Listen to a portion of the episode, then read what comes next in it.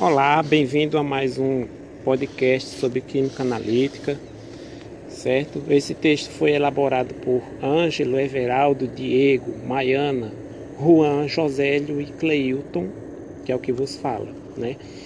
Dessa vez vamos falar sobre análises quantitativas.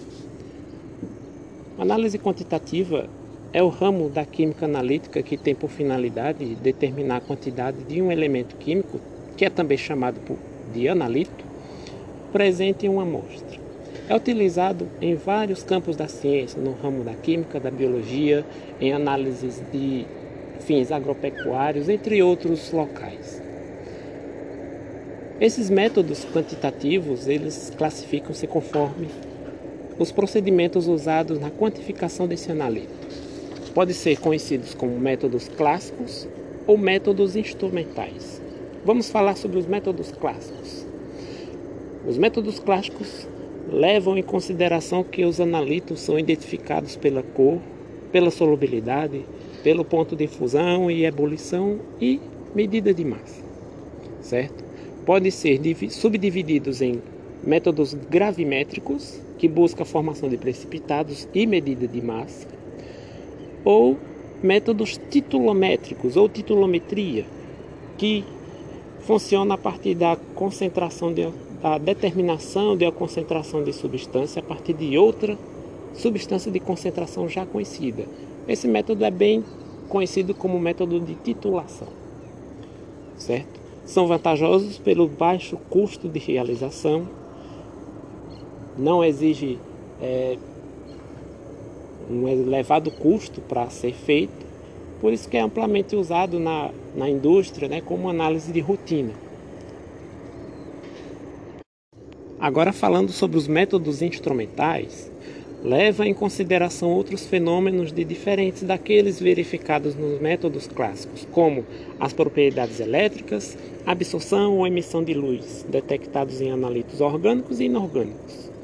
Esses métodos foram amplamente favorecidos pelos avanços tecnológicos de equipamentos e de computadores.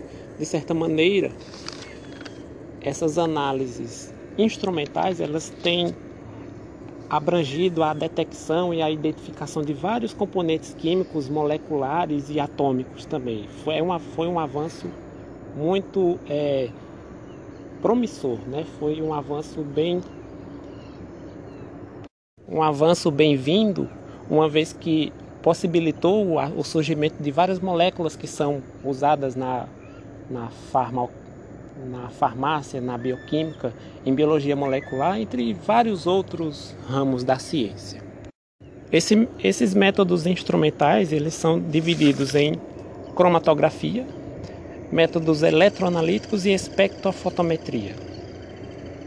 A cromatografia baseia-se na separação de misturas químicas de uma substância sendo identificada por comparação com resultados obtidos de compostos conhecidos ou padrões.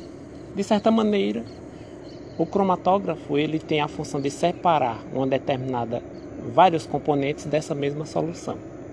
São subdivididos em duas fases, uma fase móvel e uma fase estacionária. Já os métodos eletroanalíticos baseiam-se nas propriedades elétricas de um analito em solução. Né? A análise de pH é um dos principais métodos eletroanalíticos. Já os, os métodos espectrofotométricos baseiam-se na medida quantitativa da absorção de luz pela solução, onde a concentração da substância na solução é proporcional à quantidade de luz absorvida. Baseia-se principalmente nesse princípio que foi falado agora, que é, é o princípio de Lambert-Beer. Para compreendermos os métodos espectrofotométricos, é importante a gente conhecer as interações das moléculas com a luz. Funciona assim: os átomos possuem seus elétrons em estado fundamental. Quando esses elétrons são atingidos por radiação eletromagnética, são elevados a um nível superior de energia. Como essa energia ela, ela causa instabilidade a esses elétrons, eles rapidamente voltam ao seu estado fundamental. E nesse retorno do estado excitado para o estado fundamental, eles transmitem luz. Essa luz é, é conhecida e chamada como fóton. É importante frisar que cada elemento tem um comprimento de onda específico para provocar essa absorção pelos elétrons para sair do estado fundamental para o estado excitado. Como o espectro de luz visível tem energia específica para cada comprimento de onda, o procedimento consiste em submeter essa solução a feixe de luzes monocromáticas de diferentes comprimentos de onda e verificar qual delas é mais absorvida pela solução. De certa maneira, você se você quer saber um determinado componente, a presença de um determinado componente, a quantidade dele, você vai submeter essa solução a diferentes feixes de luz monocromática. Aquele aquele comprimento de onda que a que excitar mais o elétron vai ser o comprimento ideal e é através dele que você vai medir a, quanti a quantidade da sua absorvância ou a concentração do seu analito. De certa maneira, a quantidade de luz monocromática que é absorvida é diretamente proporcional à concentração do analito em questão, que é exatamente o que a lei de Lambert-Beer fala. Dando um enfoque nas análises espectrofotométricas, o procedimento, de uma maneira geral, acontece da seguinte maneira: são preparadas várias soluções concentrar com diferentes concentrações e são lidas as absorbâncias de, cada concentração dessa solução. Com, a, com os dados dessa concentração e com a absorbância de cada solução dessa é construído um gráfico que relaciona essas concentrações com a absorbância de cada um.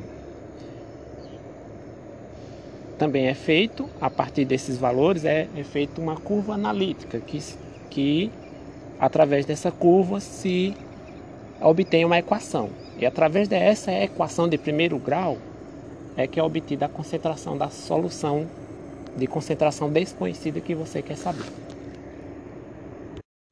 Ou seja, através dessas substâncias de concentração conhecida que, pela qual você elaborou a curva, você vai usar essa equação para saber da concentração da solução que você quer saber a concentração pela absorbância. Agora vamos falar um pouco sobre tipos de ondas eletromagnéticas. Elas são classificadas, essas ondas eletromagnéticas, conforme sua frequência de oscilação ou pelo seu comprimento de onda. Ondas de menor frequência são as ondas de rádio e as de maior frequência são os raios gama. Entre esses dois extremos temos os raios X, raio ultravioleta, a luz visível, infravermelho, microondas e as ondas de rádio. Ou seja, da, de, uma, de uma maior frequência para uma menor frequência temos raios gama, raio-x, raio ultravioleta, luz visível, raios infravermelhos, microondas e ondas de rádio. Certo? A espectrometria gama, que utiliza raio gama, permite a identificação e quantificação de átomos emissores de raios gama em grande variedade de matrizes. É usado amplamente no monitoramento de radioatividade ambiental e de radiofármacos ou geologia, minerais, processos industriais, entre outros. Certo? Consiste na medição dessa, dessa radiação gama. Já a espectroscopia por raio-x permite caracterizar estruturas de materiais carbonáceos, materiais diversos, entre outros materiais como fármacos, argilas, ligas metálicas, entre outros. De certa maneira, ele, os raios-x eles focam na estrutura dos, dos materiais. Já a espectro, espectrometria UV, que foi essa que foi falada há pouco tempo, é aquela que o analita absorve ou transmite luz ao longo do intervalo de comprimento de onda específico, em que a absorbância e a transmitância é diretamente proporcional à sua concentração. Já o infravermelho, como a energia é mais fraca, apenas as moléculas vibram suas ligações, propiciando a identificação de sua geometria molecular. Trabalha quase que exclusivamente em ligações covalentes, por isso é amplamente usado na identificação de compostos orgânicos. Ou seja, o infravermelho é muito utilizado na classificação de isômeros, né? ou de, de compostos orgânicos, né? Por quê? Porque ela só vai dar enfoque nas ligações covalentes, que, que fazem a maior parte dos compostos orgânicos. Bem, esse é o nosso podcast. Espero que tenha gostado e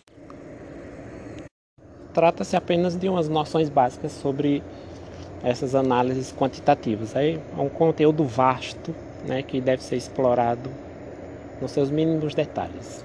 Um abraço e fica com Deus.